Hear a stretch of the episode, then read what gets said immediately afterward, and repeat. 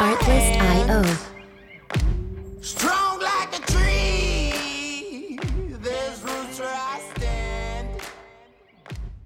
Muy buenos días, tardes o noches, a la hora que nos escuchen, donde quiera que se encuentren. Mi nombre es Rogelio Castillejo, sean ustedes bienvenidos a otro capítulo más de Business, donde escuchamos lo mejor de los emprendedores. Y en esta ocasión hablaremos con Adrián Trucillos, fundador de Social Airbag. Es una empresa que se dedica a la seguridad en los conductores, pero mejor dejemos que Adrián nos cuente eh, de qué va Social Airbag. Bienvenido Adrián, ¿cómo te encuentras?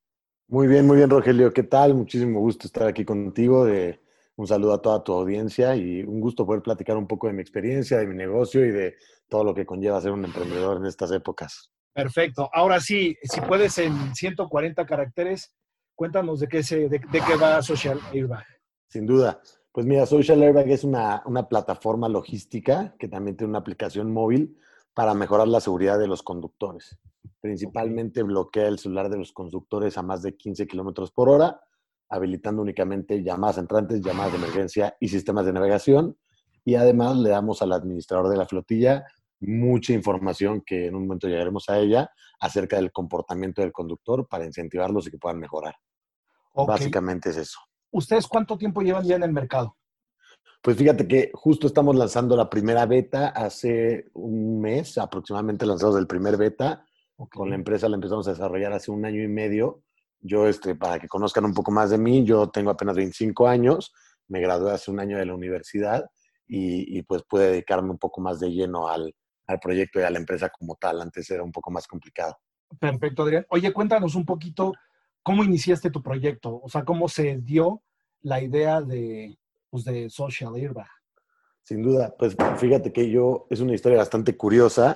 Me encantaría poder decir que, bueno, como muchos emprendedores y que mediáticamente suena muy bien, tuvieron un problema en carne propia y, y ahí sale una solución, ¿no? Que eso pasa mucho y, y pues claro. se vende muy bien. Pero mi historia es completamente diferente. Yo hace dos años y medio me fui a estudiar a Shanghai de intercambio, Shanghai, China, seis meses y en la escuela tenía un proyecto que era de justo emprendimiento, ¿no? Y nos habían dicho, tienes que desarrollar alguna cosa que sea para mejorar la salud. A mí a mi equipo nos tocó sector salud. Y entonces dije, bueno, yo no soy doctor, ni, pues, ni sé nada de medicina, ni, ni nada por el estilo, entonces, ¿cómo voy a mejorar algo de salud? Y me puse a ver las primeras 10 causas de muerte en el mundo y me di cuenta que la séptima causa de muerte en el mundo justo son los accidentes de tránsito, okay. fuera de las otras que podían ser diabetes, este, efisema pulmonar, este, N1000, ¿no? Cáncer, todas las que, las que conocemos son muy habladas. Y luego ya metiéndome un poco más a investigar acerca de los accidentes de tránsito, vi que los primeros eran por, por el famosísimo texting and driving, ¿no? Por el uso del celular. Entonces dije, mira, aquí hay algo que me apasiona, que es el, el uso de la tecnología, y que representa un problema por la manera irresponsable de hacerlo. Yo lo he hecho, yo he chocado con algún, con algún otro coche por usar el celular. Entonces me hizo un problema muy grande, muy tangible y que se podía atacar sin conocimiento, digamos, que de medicina, sino con pura tecnología. Entonces desde ahí oh. empezamos a arrancar con un proyecto para la escuela y, y, nos ha traído hasta ahorita. Ok, o sea, fueron avanzando poco a poco. Eh, sí. Ahorita ya, ya, están ofreciendo su servicio, me comentas que es la beta, pero alguna una empresa ¿Alguna empresa ya lo está utilizando? Sí, pues de hecho tenemos una, una empresa que por privacidad no puedo decir nombres, pero que tiene un par de camionetas de reparto en, en, lo, en Last Mile Delivery. Y okay. pues justo con esta arrancamos el beta de una prueba piloto y la verdad nos ha ido muy bien. Sabes que como cualquier emprendedor te puedo decir que las subidas y bajadas son muy difíciles, hay muchos retos, nos hemos encontrado miles de bugs, tanto en la aplicación, en la plataforma y todo, pero al final van saliendo y, y paso a paso resolviendo uno por uno. ¿no? Claro, se tienen que ir a, acomodando. Ahora, esto que me comentas de la última milla, eh, para los que no conocen el tema de la logística, la última milla son estos repartos eh, locales que van de colonia a colonia, que son urbanos y que no son, digamos, que foráneos, ¿no? que no van de un estado a otro. En la parte de la última milla, ¿cómo le hacen? Eh, por ejemplo, pues hay mucho tráfico, hay mucho tránsito parado y muchas veces los operadores, incluso uno, como tú lo comentas, pues ahí revisa el celular en lo que está el alto, en lo que estamos allá atorados en el viaducto Miguel Alemán, por ejemplo. Exacto. ¿Cómo funciona eh, Social Airbag en estos casos? Imaginamos que el conductor ya lleva 15 minutos ahí parado y pues evidentemente no puede revisar su celular o, o cómo, cómo sería para él. Claro, justo, justo como, como dices, mira, la primera parte es que nosotros estamos viendo mucho por el conductor, ¿no? La verdad es que todo el enfoque que tenemos, a diferencia de cualquier empresa de telemetría que tiene un GPS en el coche, estamos yendo directamente con quién maneja el coche, que creo que esa parte es muy importante. Claro. Y justo lo hacemos sobre los 15 kilómetros por hora. Entonces, el conductor tiene que rebasar estos 15 kilómetros por hora para que entonces la aplicación ya no le deje usar las otras aplicaciones. Justo lo hicimos porque sabemos que en ciudad como, como dices, la Ciudad de México puede estar en tráfico muchísimas veces o bajarse a comer o, este, no sé, bajarse a una tienda de conveniencia, este, hacer una entrega, todo esto. Entonces, cuando bajan los 15 kilómetros por hora, digamos que es una velocidad segura este, y que está en un parámetro de seguridad bastante, bastante bueno dentro de, de las reglas, ahí sí puede usar el celular, digamos que no, hay- no corre ningún riesgo, por decirlo así. Excediendo los 15, justo cuando digamos que empieza a acelerar y se puede envolver un riesgo o tener un accidente un poco más grave, automáticamente se le bloquea. Entonces, justo es- ese es como un gran valor agregado que, que nos ha dado muy buena entrada con los choferes para que no tengan esa limitante tan tajante de que no puedan usar durante sus 8 o 10 horas de trabajo, ¿no? Sí, buenísimo. Oye, a ver, eh, como tú dices, están en una beta, eh, tienen un mes que lo lanzaron y está fresco. Para los emprendedores que apenas están lanzando su proyecto, que lo van a lanzar, y para los que no conocen el, ¿cómo se llama? Para los que no conocen el significado del MVP, del producto mínimo viable, ¿qué es esto, no? ¿Qué quiere decir que son las validaciones que hiciste antes de lanzar tu producto? O sea, cuéntanos cuáles fueron las validaciones que ustedes hicieron para ya tener en forma eh, Social Airbag. Claro, pues fíjate que primero, como dices, lo primerito, primerito y que te van a decir en todos los libros, podcasts, todo es el MVP, ¿no? El sí, Minimum claro. Valuable Product, ¿no? Que es con el menos dinero que puedas y el menos casi casi esfuerzo, sacar tu idea y hacerla tangible. No puede ser, incluso hay mucha gente que dice que puede ser desde un PowerPoint que esté muy bien hecho y, y tú como un gran vendedor irlo a validar con el cliente, hasta un prototipo pues muy, muy, muy beta de, lo que quieres lograr, ¿no? Yo la verdad es que lo que hice y que lo recomiendo mucho a emprendedores y con los que he hablado es con la menor cantidad de dinero que pude, desarrollé una aplicación que solo tuviera esta función del bloqueo, ¿no? Solo tuviera eso, todavía no tuviera horarios, todavía no tuviera habilitadas ni rutas ni nada por el estilo. Y lo hice a través de una plataforma que se llama Upwork. Es una plataforma internacional que, que contacta freelancers en todo el mundo con gente que necesita developers. Entonces, básicamente tú pones, yo quiero este, alguien que me desarrolle esto para mi empresa y te van a llegar ofertas de Ucrania, de Rusia, de India, de China, de todo el mundo, haces tus entrevistas y por a veces muy bajo costo te pueden lograr eso, ¿no? Entonces, al final yo lo hice así y teniendo el, el producto beta, ya me empecé a ir a ver clientes, ¿no? Algo, algo muy importante que yo también normalmente recomiendo mucho es esta parte como de, de vender un poco humo, vender la parte como si ya lo tuvieras para poder Sí, validar el producto, ¿no? Al final te lo tienes que creer tú primero, sabiendo que lo puedes desarrollar aunque todavía no sea perfecto, y entonces pues lanzarte al agua con los clientes, con los que te puedan comprar, con un excelente PowerPoint, un beta, le dices, oye, déjame instalar este pequeño prototipo en, en un chofer. Te- no sé, alguien que tenga confianza te dará chance y, y hacer un gran estudio, ¿no? Entonces, este MVP con muy poca lana, con muy poco todo se puede lograr. Y yo creo que la parte más importante fuera de poca lana y todo es, es que como emprendedor te lo tienes que empezar a querer a tal grado y tu visión a tal grado que tengas que, que venderlo muy bien, ¿sabes? Entonces, esa es la validación primordial. Tú llegar con un cliente y decir, mira, tengo esto, no está tan bien, pero si confías en mí voy a lograr esto. Y un análisis y un estudio tan, tan, tan intenso de tu mercado y de tu estrategia y de tus clientes y saber cuáles son los, los dolores que causa tu mercado, todo, que al final haga sentido con solo tu habla, ¿no? Entonces, Sí, yo creo que es indispensable. Exacto, o sea, de, oye, te- prueba de, de- de lo que te estoy ofreciendo para que veas que te va a ayudar a resolver un problema que tú tienes, ¿no? Prácticamente. Sí, no, Oye. y justo, bueno, perdón, perdón. No, no, no, no, tú dime. justo con, con muchos de los, de los que fuimos a validar la idea, lo que hacíamos era, no sabíamos también su mercado y también el, el problema, cuánto se gastaban en un accidente, cuántos accidentes podían tener al día, a la semana, al mes, cuánto costaban sus pólizas de seguro, cómo las podíamos bajar si esto funcionaba. Todo nos lo sabíamos tan a la perfección después de haberlo estudiado mucho tiempo, que sin siquiera enseñarles el producto, cuando les contábamos la idea, automáticamente les hacía sentido, ¿no? Entonces, creo que eso es indispensable, saber perfectamente tu cliente y tu usuario cuáles son sus puntos débiles y decirle, yo me lo sé de memoria, es más, soy empático contigo y, y los quiero resolver y los voy a hacer de esta manera. Entonces, al hacerlo, solitos ellos van a decir, claro, ¿cómo no se me había ocurrido antes? O claro, esto tiene sentido porque me bajará mi póliza de seguro. Entonces, todo eso con, con, lo que te digo, con puro una buena habla y un buen análisis y conocimiento de tu cliente y de tu mercado, yo creo que puedes llegar a validar una excelente idea. Sí, claro. Oye, de acuerdo con lo que nos dijiste, ¿cómo empezó eh, tu proyecto?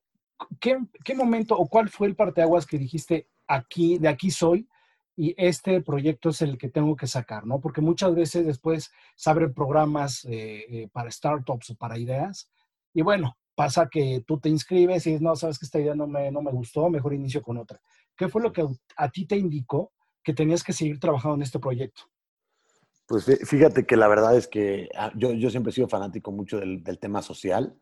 Entonces yo lo empecé a hacer justo por el hecho de salvar vidas, ¿no? Sin siquiera saber que esto podría ser un negocio extremadamente escalable y lucrativo, lo empecé a hacer por el hecho social, ¿no? Y sigue siendo uno de nuestros valores principales de la empresa.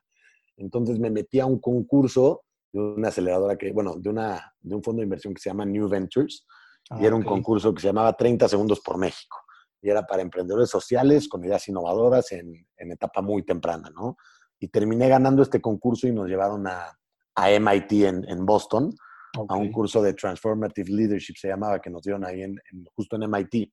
Y en ese momento que vi que hay tanto empuje y tantos emprendedores y, y que mi idea había trascendido y que lo habían analizado muchas personas y había sido una ronda como de tres picheos y luego un curso y luego todo. Entonces, al, al saber que esto tenía como empuje, me motivé muchísimo y dije, mira, este, me voy a graduar la universidad y, y qué mejor que graduarte haciendo algo que amas, que ya te emocionó este, de hecho, se jalaron justo en ese momento regresando el MIT, jalé a los socios que tengo ahora, todos muy motivados. Entonces, ese fue un parteaguas importantísimo, ¿no? Validarlo hasta en un concurso y que en tu concurso tengas una gran aceptación, eso ayuda muchísimo.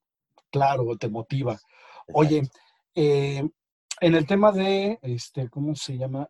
De los competidores. Sabemos que hay competencia, sabemos que existen soluciones actualmente en el, en el autotransporte y en el transporte de última milla.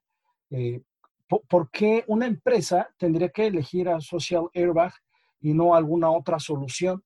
Pues probablemente tal vez de telemetría, no porque va conectada, como tú lo dices, al, al vehículo, pero ya existen empresas que miden el rendimiento del conductor, incluso si parpadea, si se queda dormido, si cabecea, y hay cierto nivel de seguridad.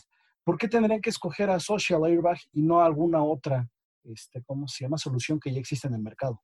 Claro, pues fíjate que es una pregunta que nos hacen muchísimo y, totalmente de acuerdo, hay competencia, hay competencia en, varios sectores, de hecho, en telemetría móvil o en telemetría de la unidad, inclusive empresas que se dediquen solo al rastreo de GPS o a la reducción de accidentes, como dices, ¿no? De fatiga, que es algo que nosotros también atacamos. Pero yo creo que lo que más se diferencia y en lo que realmente nos estamos enfocando es que todas estas empresas que, que mencionaste, inclusive las de, las de fatiga que se quede dormido, se enfocan y dependen mucho de la unidad. Entonces dependen completamente de, de lo que, de, de, quién lleva la carga, digamos, el vehículo, el activo. Y nosotros nos estamos yendo directamente al conductor.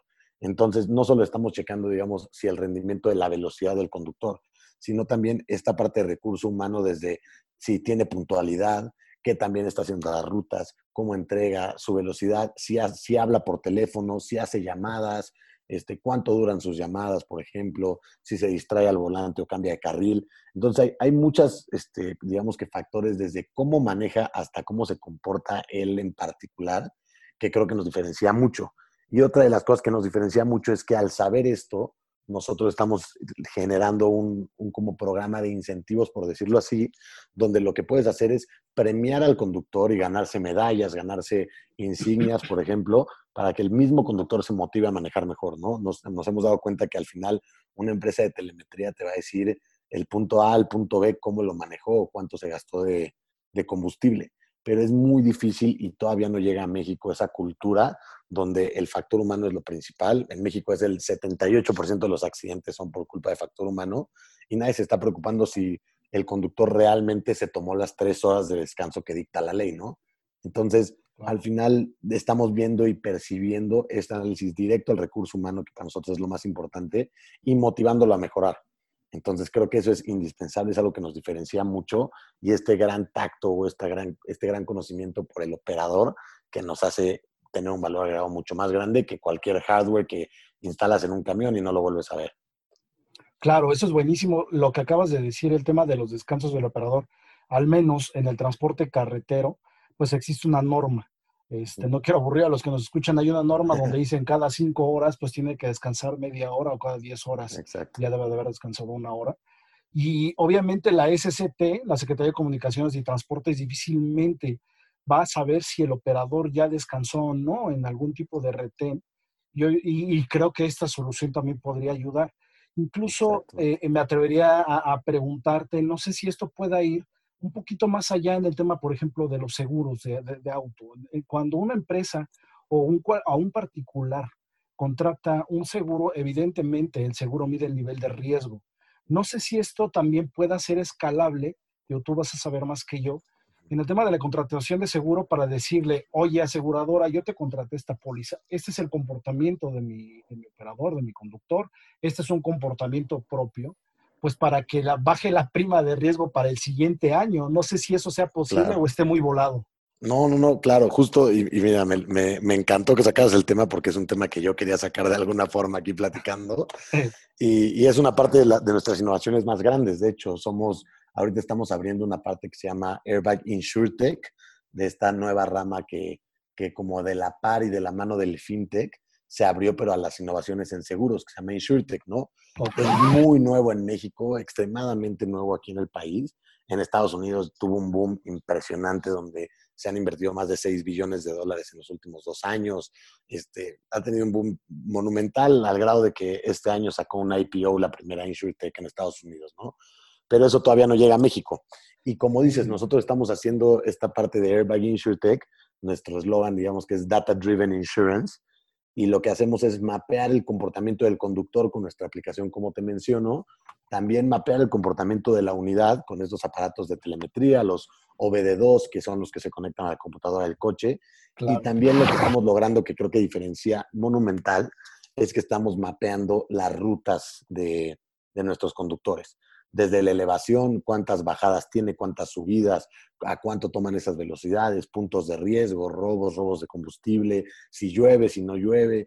Todos estos factores de riesgo nos estamos enfocando completamente al, Big Data y haciendo análisis que puedan llegar a, llegar a un perfil personalizado de riesgo, que es lo que nosotros mencionamos.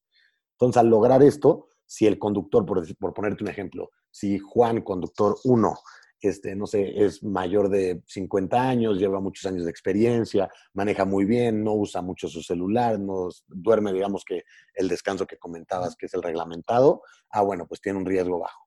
Además, maneja un vehículo nuevo que tiene llantas nuevas, que le dan servicio, que además este, no revoluciona mucho el, el camión, etcétera, también riesgo bajo, ¿no? Y además va en una ruta que es de día, que tiene un clima cálido, que tiene cinco zonas de riesgo, que pasa pocas horas en zonas de riesgo y, y pocas colgadas, que son estas bajadas, Sí, pues la también tiene poco ¿no? riesgo, ¿no? Exacto, en la altimetría.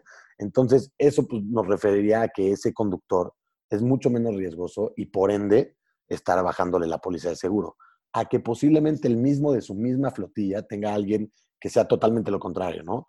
A un chofer que acaben de contratar, sea nuevo en un camión viejo, que además maneje mal, en clima lluvioso, en hora de, no sé, a las 2 de la mañana en la carretera de Querétaro, que hay muchos asaltos, y traiga hasta de carga electrónicos, ¿no? Que roban muchísimo.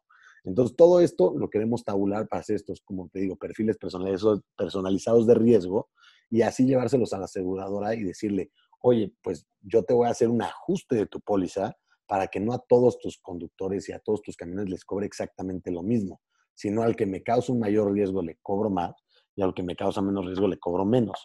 Y nuestra hipótesis, porque esa todavía está comprobada, es, y usando la tecnología de social airbag como tal, mejorar los hábitos de conducción para que la empresa tenga un beneficio económico en la póliza, la aseguradora tenga un beneficio al reducir la siniestralidad y perder menos dinero, por decirlo así, y por supuesto nosotros tenemos un beneficio al conectar, tener la data y vender los servicios de Social Airbag. Es una de nuestras innovaciones que la verdad es más grandes, más emocionados estamos Y, y de hecho ahorita estamos en la, en la asociación InsurTech México, fuimos miembros fundadores hace casi vamos a cumplir un año ya de, de que la empezamos a gestionar y somos 40 empresas, todas InsurTech, tenemos buen convenio con aseguradoras, con gobierno y pues queremos revolucionar la industria de los seguros como tal. Entonces digamos que esa es la visión a largo plazo y el, el, el sueño que queremos cumplir, ¿no? Sí, hacer algo con esa data. Oye, a ver, una pregunta eh, para los que nos están escuchando. ¿Por qué en Estados Unidos eh, hay empresas que ya, que ya salieron a la, ya cotizaron en la bolsa? No lo que comentabas, el IPO es cuando una, una empresa cotiza en la bolsa en Estados Unidos. ¿Por- ¿Por qué aquí en México, digamos que todavía estamos en pañales, siendo que somos uno de, las, de, de los países más representativos en cuanto al autotransporte? Estoy hablando a nivel federal. O sea, ¿por qué no contamos todavía con este tipo de soluciones que le puede beneficiar a la industria? ¿Tú por qué crees que esto esté pasando en otros países y aquí no? Este, pues fíjate que yo, yo lo veo, digamos que aquí rápido lo veo en, en dos principales factores. El principal es que la, la cultura de los seguros en México es casi nula, ¿no? Los, los automóviles en México se aseguran el 30% de ellos. Entonces, la cultura es, es menos que nula, por decirlo así, ¿no? Nadie asegura nada, este, está hasta mal visto en muchos sectores. Muchos de los famosísimos hombres camión no aseguran sus camiones, no aseguran absolutamente nada y eso lo vuelve obviamente muy caro, muy riesgoso y que la aseguradora es más, ni quiere asegurar a veces a, a estos hombres camión que, que les va a cobrar tal vez más barato para poderlos adquirir como clientes, pero manejan mal, entonces les sale más caro, ¿no? Sí, que es un gran problema que tienen las aseguradoras. Las aseguradoras en el autotransporte como tal normalmente tienen un índice, un índice de siniestralidad que es, digamos que cuánto chocan o cuánto les roban, más alto del promedio que las hace perder dinero. Entonces las flotas grandes de camiones normalmente ni siquiera encuentran una aseguradora que las quiera asegurar, porque pierden dinero de lo mal que está, ¿no? Entonces yo Claro. primero veo eso como un, por, por supuesto, un problema, pero a la vez un reto, ¿no? Por poder cambiar esta cultura a mejores seguros, seguros más accesibles, este, seguros más vía tecnología, que es lo que estamos haciendo en la asociación. Y otra muy grande, que creo que no, no es el caso de la, de la empresa que sacó el IPO en Estados Unidos, pero que creo que es un, un problema muy grande en México, por lo que también, como dices, estábamos en pañales, es que el autotransporte y el transporte en México tiene este, in- infinidad de los famosísimos hombres camión. Igual para los que más o menos no conozcan este término, los hombres camión son los que, los que tienen de uno a cinco unidades. Entonces puede ser tú y tu primo compraron uno hace mucho tiempo y se hicieron de dos más con sus amigos, entonces tienen tres camiones, ¿no? Esto es a lo que se le llama hombre camión. Y en México esto predomina, es, es una parte enorme del mercado, hay infinidad de hombres camión que en realidad no se comportan como empresa, se conforman como transportes únicos, entonces es un nicho específico muy, muy diferente, por decirlo, yo- por decirlo Claro, así, ¿no? Exactamente. Como, completamente nuevo. Como Sí. lo dices, el hombre camión para los que nos están escuchando son como los, los, los eh, productores en la industria del autotransporte, que son los que representan aproximadamente el 80% de los hombres camión, pues son los que representan el 80% del transporte en México, ¿no? Como lo dices, Exacto. este, pues muchas veces no tienen computadora, muchas veces no tienen el equipo necesario para poder operar y pues se lanzan y así es como ofrecen. Y del otro lado, pues también están las empresas que los contratan a ellos pues por lo barato, ¿no? Exacto, de es- freelancers, es un- digamos. Exactamente, es un círculo vicioso que bueno, ese me gustaría tocar ese tema en el tema del autotransporte de carga, podamos abrir un poquito más de ese en algún este, otro capítulo, platicar sobre la industria del autotransporte, la importancia de este tipo de soluciones como Social Airbag, porque obviamente eh, la industria del autotransporte cojea de muchas partes, ¿no? Y una de esas es el tema de la informalidad, de la falta de la profesionalización del transporte. Exacto, sí, la verdad es que te digo, es un, es un problema y al igual una oportunidad, ¿no? Como, como, lo, como lo quieras ver, ¿no? Y como emprendedor, pues tenemos este, este bichito de verlo siempre como una oportunidad, porque al final, como dices, México sí, el 80% son hombres camión, pero también sabemos que el 92-95% de la carga en México se transporta por, por vía terrestre, no Claro. por vía ferroviaria, ferroviaria ni, ni siquiera por avión o por mar, ¿no? Entonces somos un país extremadamente carretero, donde sí habrá mucha informalidad, igual por el tamaño del país es muy complicado, pero también hay muchas oportunidades de dónde innovar, de dónde traer nuevas soluciones, de dónde atacar nuevos problemas. Siempre va a haber algo que, que siendo un, un nicho tan grande y una industria tan grande en el país, va a haber lugar y oportunidad para que logremos hacer algo, ¿no? Entonces, esa tiene que ser, para mi gusto, la mentalidad. No, no hay que, los que entren a la logística o al transporte, no hay, que, no hay que asustarse por el hecho de que, híjole, es que hay pocas empresas o las empresas son un poco un monopolio, sino hay que buscar las soluciones también para estos, tanto hombres camión como empresas, también de seguros, de la vía del riesgo, tal vez seguridad para sus familias, incentivos para ellos. Y de todos lados se puede haber, puede haber alguna solución porque como justo dijiste, tienen muchos, muchos lados de donde coger, ¿no? Sí, exactamente. Oye, Adrián, ¿algo más que nos quieras compartir, que mencionar de Social Airbag? ¿Dónde te podemos contactar? Pues fíjate que este, me encantaría que nos pudieran contactar directo en nuestra página de internet, que es socialairbag.com. Yo estoy completamente abierto también en LinkedIn como Adrián Trucíos. Este, es, para mí es mi red social favorita y es la más útil, que siempre estoy ahí para lo que quieran y para lo que necesiten. Igual en Instagram de Social Airbag o en LinkedIn de Social Airbag estamos completamente abiertos. Y la verdad es que por último me encantaría compartir, este, no tanto como aprendizajes o, o, no sé, como experiencias de vida, por decirlo así, porque considero que tienes muchos invitados que tienen, me duplican la edad en, en cuestión laboral, ¿no? Yo 25 años y ellos deben de tener 30 años trabajando. Pero lo que sí me encantaría es, este, para tu público joven, poderlos decir y poderles motivar a que, a que sigan emprendiendo. La verdad es que todos sabemos que no son tiempos difíciles, todos te van a decir que no sueltes una chamba ahorita porque no vas a encontrar, pero ahorita los jóvenes que tenemos, estamos saliendo de la universidad o entrando o, o, no estamos conformes con nuestro trabajo, al final somos los que nos podemos arriesgar. Yo lo considero de experiencia propia. Ahorita no tienes nada que perder, no tienes una familia, no tienes que mantener una casa, entonces hay que aventarse y nadie lo va a hacer por ti, ¿no? Entonces, casi, casi cerrar los ojos, creer mucho en tu proyecto, no tanto en el proyecto, sino saber y conocer y amar el problema, ¿no? Hasta eso es lo, importante, porque la solución va a pivotear y va a cambiar, no tienes ni idea cuánto, pero el problema, si lo amas y estás destinado a solucionarlo, lo vas a poder lograr. Entonces, me encantaría a mí ver y conocer y estar en contacto con muchos más jóvenes de mi edad o incluso menores que estén poniéndose las pilas y estén saliendo a, a probar y a pivotear nuevas ideas y obviamente a fallar, porque fallas muchísimo, pero eso es lo que la verdad nos da carácter que ninguna escuela te va a enseñar, ¿no? Entonces sí me encantaría pues, cerrar un poco motivando a este público joven que, sé que tienes y que por supuesto compartiré yo. La verdad es que vale, vale muchísimo la pena, es una montaña rusa que posiblemente no sea para todos, pero tiene un, una luz al final del túnel muy, muy padre. Sí, por supuesto, la verdad, tienes mucha razón lo que comentas y precisamente para eso está ese espacio, eh, para motivar a otros emprendedores de cualquier edad eh, a que hagan su emprendimiento, a que se lancen, ¿no? Porque muchos eh, procrastinan y dicen, no, mira, sabes que después lo dejo. O incluso hay emprendedores que están trabajando y que dicen, no, mira, sí tengo una idea, me gusta, me gustaría empezar, bla, bla, bla, bla y entonces se quedan en esa zona de confort, ¿no? De que están eh, recibiendo un sueldo, de que están este, eh, percibiendo ya un, un, dinero seguro cada mes o cada quincena o como lo reciban. Y a final de cuentas, el, de esto va el emprendimiento. ¿Sabes qué? Te tienes que lanzar, debes de trabajar algo para ti y, y la verdad nos da gusto tener este tipo de emprendedores como tú que animen a los emprendedores, a los otros emprendedores o a los entrepreneurs que están queriendo em emprender este, pero no se lanzan. La verdad, yo agradezco mucho tus, tus palabras. Agradecemos mucho que nos hayas acompañado. También agradecemos a todos ustedes que nos hayan acompañado. Por favor, no se pierdan eh, todos los capítulos que estamos eh, publicando. Todo esto lo vamos a publicar en nuestras redes sociales. Como siempre, nos vemos hasta la próxima. Saludos.